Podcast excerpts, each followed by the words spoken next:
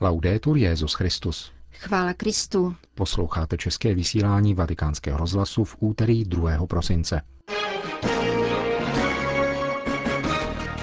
Mystérium Boha lze chápat jenom na kolenou, kázal dnes papež František v kapli domu svaté Marty.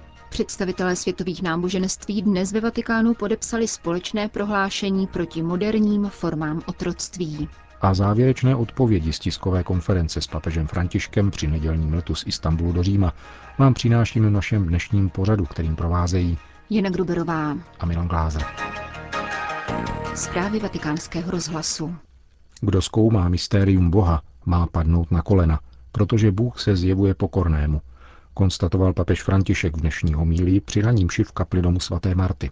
Oči chudého jsou uspůsobeny vidět Krista a jeho prostřednictvím nahlédnout profil Boha. Ostatní, kteří hodlají zkoumat toto tajemství pomocí zdrojů svojí inteligence, musí nejprve pokorně pokleknout, jinak nepochopí nic. Papež František položil důraz na pravdu a paradox mystéria dobré zvěsti. Otcovo království patří chudým v duchu.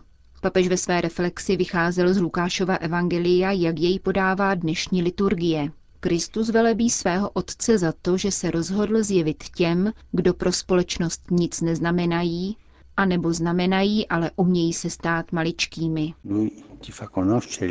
On nám dává poznat Otce, dává nám poznat niterný život, který je v něm. A komu to zjevuje Otec? Koho obdaří touto milostí? Velebím tě, Otče, pane nebe a země, že když si tyto věci ukryl před moudrými a chytrými, odhalil si je maličkým. Jedině ti, kdo mají srdce jako maličcí, jsou schopni přijmout toto zjevení. Pokorné a mírné srdce, které cítí potřebu se modlit, otevřít se Bohu, cítí svoji chudobu. Pouze ten, kdo pěstuje první blahoslavenství, blahoslavenství chudých v duchu. Tedy chudoba je přednostní dar, který otevírá bránu božímu tajemství, pokračoval svatý otec. Dar, který někdy může scházet právě tomu, kdo celý život toto mystérium studuje. Mnozí mohou dosáhnout vědění, poznat i teologii. Mnozí. Ale pokud nepěstují teologii na kolenou, tedy pokorně jako maličcí, nepochopí nic. Budou nám říkat spoustu věcí, ale nebudou chápat nic. Jedině chudoba je schopna přijmout zjevení, které otec dává prostřednictvím Ježíše, skrze Ježíše. A Ježíš přichází nikoli jako velitel, armádní generál a mocný vládce. Nikoli. Přichází jako ratolest, jak jsme slyšeli v prvním čtení.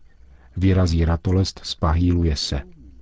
On je ratolest, pokorný a mírný, a přišel pro pokorné a mírné, aby přinesl spásu chorým, chudým a zdeptaným. A Ježíš, pokračoval papež, je první z marginalizovaných, který dokonce považoval za neoddiskutovatelné, že je roven Bohu. Velikost božího mystéria se poznává jedině v Ježíšově mystériu a Ježíšovo mystérium je právě tajemstvím snížení se, rozdrcení a pokoření, které přináší spásu chudým, těm, kdo jsou drceni nemocemi, hříchy a soužením. Mimo tento rámec, uzavíral papež, nelze Ježíšovo mystérium chápat. Prosme pána v této adventní době, aby nás víc a více přiblížil svému mystériu a činil tak cestou, kterou on chce, abychom si osvojili, totiž cestu pokory a mírnosti, cestu chudoby a vnímání toho, že jsme hříšníci. Tak to nás přijde spasit, osvobodit. Kéž nás pán obdaří touto milostí. Končil papež raní kázání v domě svaté Marty. Vatikán. Každá lidská bytost je božím obrazem a Bůh je láska a svoboda, prohlásil papež František dnes dopoledne v sídle Papežské akademie věd, kde představitelé různých náboženství podepsali společné prohlášení proti modernímu otroctví. Ve své promluvě svatý otec odsoudil všechny formy této kriminality. Fyzické, ekonomické, sexuální a psychologické zneužívání v současné době spoutává desítky milionů lidí v nelidskosti a ponížení. Tyto formy zločinnosti jsou o to horší, že všem lidem nepřiznávají stejnou míru svobody a důstojnosti, pokračoval papež. Moderní otroctví je zločinem proti lidskosti. Jeho oběti pocházejí ze všech vrstev. avšak nejčastěji je nacházíme mezi chudými a nejzranitelnějšími lidmi. Vyzýváme proto všechny věřící, náboženské představitele, vlády a podniky, všechny muže a ženy dobré vůle, aby vyslovili svou podporu a připojili se k hnutí proti modernímu otroctví ve všech jeho formách. Tato deklarace uzavíral papež s odkazem na společné prohlášení nás všichni zavazuje. V každém z nás je vepsán boží obraz a proto nesmíme dopustit, aby se s obrazem živého Boha obchodovalo. Deklaraci, kterou kromě papeže Františka podepsalo dalších deset náboženských představitelů, prohlašuje za zločin proti lidskosti různé formy moderního otroctví, jako obchod s lidskými bytostmi, nucené práce a prostituce, obchod s lidskými orgány a jakoukoliv praktiku popírající základní pojmy rovnosti, svobody a stejné důstojnosti každé lidské bytosti. Vybízí všechny lidi dobré vůle a všechna náboženství, aby k dosažení tohoto cíle učinili všechno, co je možné. Deklarace také upozorňuje, že prostředky a technologie potřebné k dosažení tohoto lidského a morálního cíle již existují a vybízí k odstranění moderního otroctví do roku 2020. Následuje druhá polovina tiskové konference s papežem Františkem na palubě letadle během zpáteční cesty z Istanbulu do Říma. Jedna z otázek se týkala skončeného biskupského synodu o rodině. Papež František nejprve upozornil, že by nerad, aby byly kladeny otázky, které nemají co dočinění s apoštolskou cestou do Turecka, ale na otázku novinářky odpověděl. Ptala se, zda na synodě nedošlo k polemice o terminologii v souvislosti s postojem církve k homosexuálům. První synodální dokument totiž mluvil o přijetí homosexuálů a vyjadřoval se o nich velmi pozitivně. Souhlasíte s touto terminologií? Ptala se Patríša Tomas. Synod je proces, cesta. To za prvé. Za druhé, synod není parlament. Je to ochranný prostor vyhrazený k tomu, aby zde mohl působit Duch Svatý. Každý den se konal briefing s otcem Lombardym a některým ze synodních otců, kteří mluvili o tom, co se ten den probíralo. Některá vystoupení spolu kontrastovala, ale po nich vznikl koncept první zprávy, takzvané relácio. Tato zpráva z diskuze byla pracovním textem pro jednotlivé jazykové skupiny, které nad ním pracovaly. Ty pak dodali svoje zprávy, které byly zveřejněny a zpřístupněny všem novinářům. Každá diskusní skupina, anglická, španělská, francouzská, italská, přehlédla tu první relácio, včetně té pasáže, o které mluvíte. Potom se všechno vrátilo k redakční komisi, která se snažila zanést všechny pozměňovací návrhy. To podstatné zůstává, ale všechno musí být korigováno. Všechno. A to podstatné, co zůstalo, je závěrečná zpráva Relácio synody. Ani tady to však nekončí. I tato zpráva je provizorní, protože se stala pracovním textem příštího synodu, tedy takzvanými lineamenty. Tento dokument byl zaslán biskupským konferencím, které jej mají prodiskutovat, zaslat svoje připomínky a potom bude sepsán další dokument, takzvaný Instrumentum Laboris. A další synod pak opět udělá své. Je to proces. Proto si nelze vytvářet názor o někom nebo o nějakém návrhu. Synod je třeba vidět v jeho celku. Já nesouhlasím ani s tím, a to je moje mínění, které nechci vnucovat, aby se říkalo, dnes tento otec řekl toto a tamten řekl tamto. Ne, ať se řekne, co bylo řečeno, ale nikoli kdo to řekl. Protože, opakuji, synod není parlament, níbrž chráněný církevní prostor. A tato ochrana je kvůli tomu, aby mohl působit duch svatý. Taková je má odpověď. Francouzská novinářka se ptala na papežovo setkání s uprchlíky těsně před odletem z Turecka. Zajímalo ji, proč nebylo možné navštívit nějaký uprchlický tábor a také zda papež uvažuje o nějaké blízké návštěvě Iráku. Ano, chtěl jsem jít do nějakého tábora a doktor Gazbáry počítal se vším a udělal vše, co bylo možné. Bylo by k tomu však zapotřebí jeden den navíc, což nešlo. Nebylo by to možné z mnoha důvodů, nejenom osobních. Požádal jsem proto Salesiány, kteří pracují s mládeží z řad uprchlíků, aby je přivedli. A byl jsem s nimi těsně předtím, než jsem se vydal navštívit v nemocnici hospitalizovaného arménského patriarchu. Potom už následoval odlet. Mohl jsem se s uprchlíky setkat.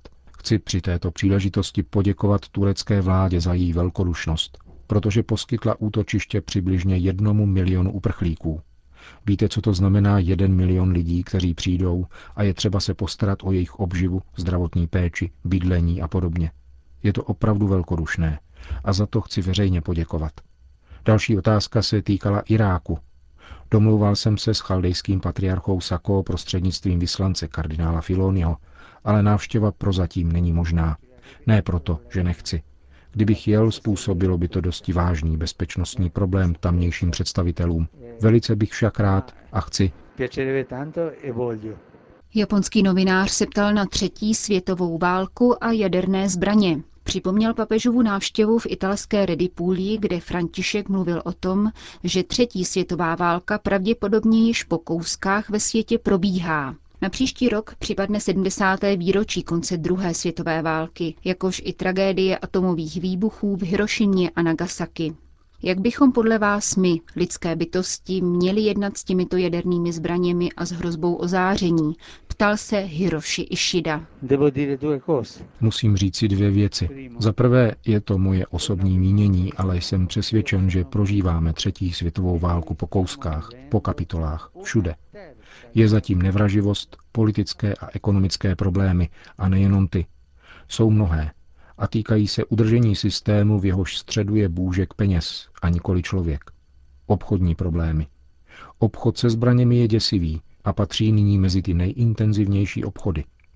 Myslím si, že tato realita sílí, protože existuje dodávka zbraní. Loni v září se říkalo, že Sýrie měla chemické zbraně. Myslím, že Sýrie nebyla schopna produkovat chemické zbraně. Kdo ji je prodal? Možná, že někteří z těch, kteří ji potom obvinovali, že je vlastní. Nevím. Kolem tohoto obchodu se zbraněmi existuje velké tajemství. Za druhé, atomová energie. Skutku, příklad s Hirošimou a Nagasaki ukazuje, že lidstvo se nepoučilo. Není schopné osvojit si to, co je v této věci elementární.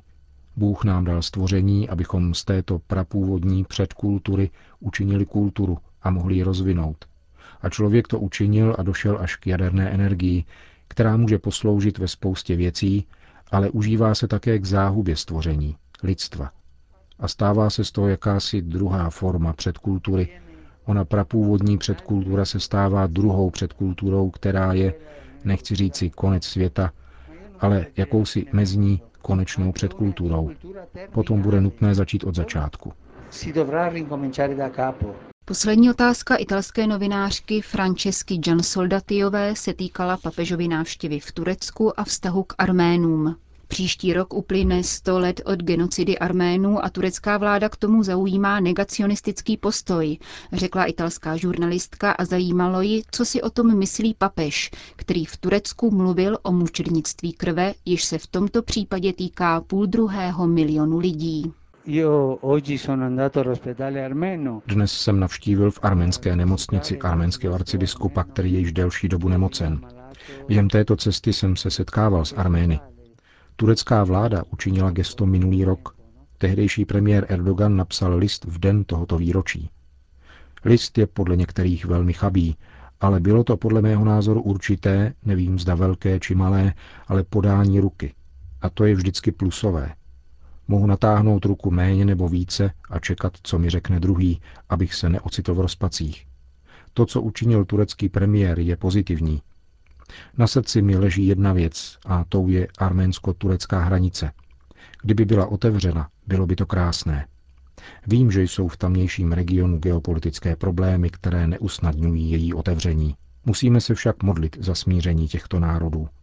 Vím, že na obou stranách existuje dobrá vůle. Tak věřím a musíme se snažit pomoci, aby se tak stalo.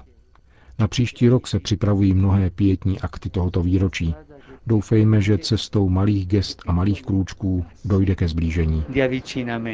V samotném závěru tiskové konference reportérka francouzské katolické televize KTO požádala papeže, zda by neřekl něco k 15. výročí vzniku této televizní stanice. KTO srdečně zdravím a přeji vše nejlepší, aby se tato televize mohla rozvíjet a pomáhat správně chápat, co se děje ve světě. Děkuji za vaši přívětivost a nezapomeňte se za mne modlit. Mám toho zapotřebí.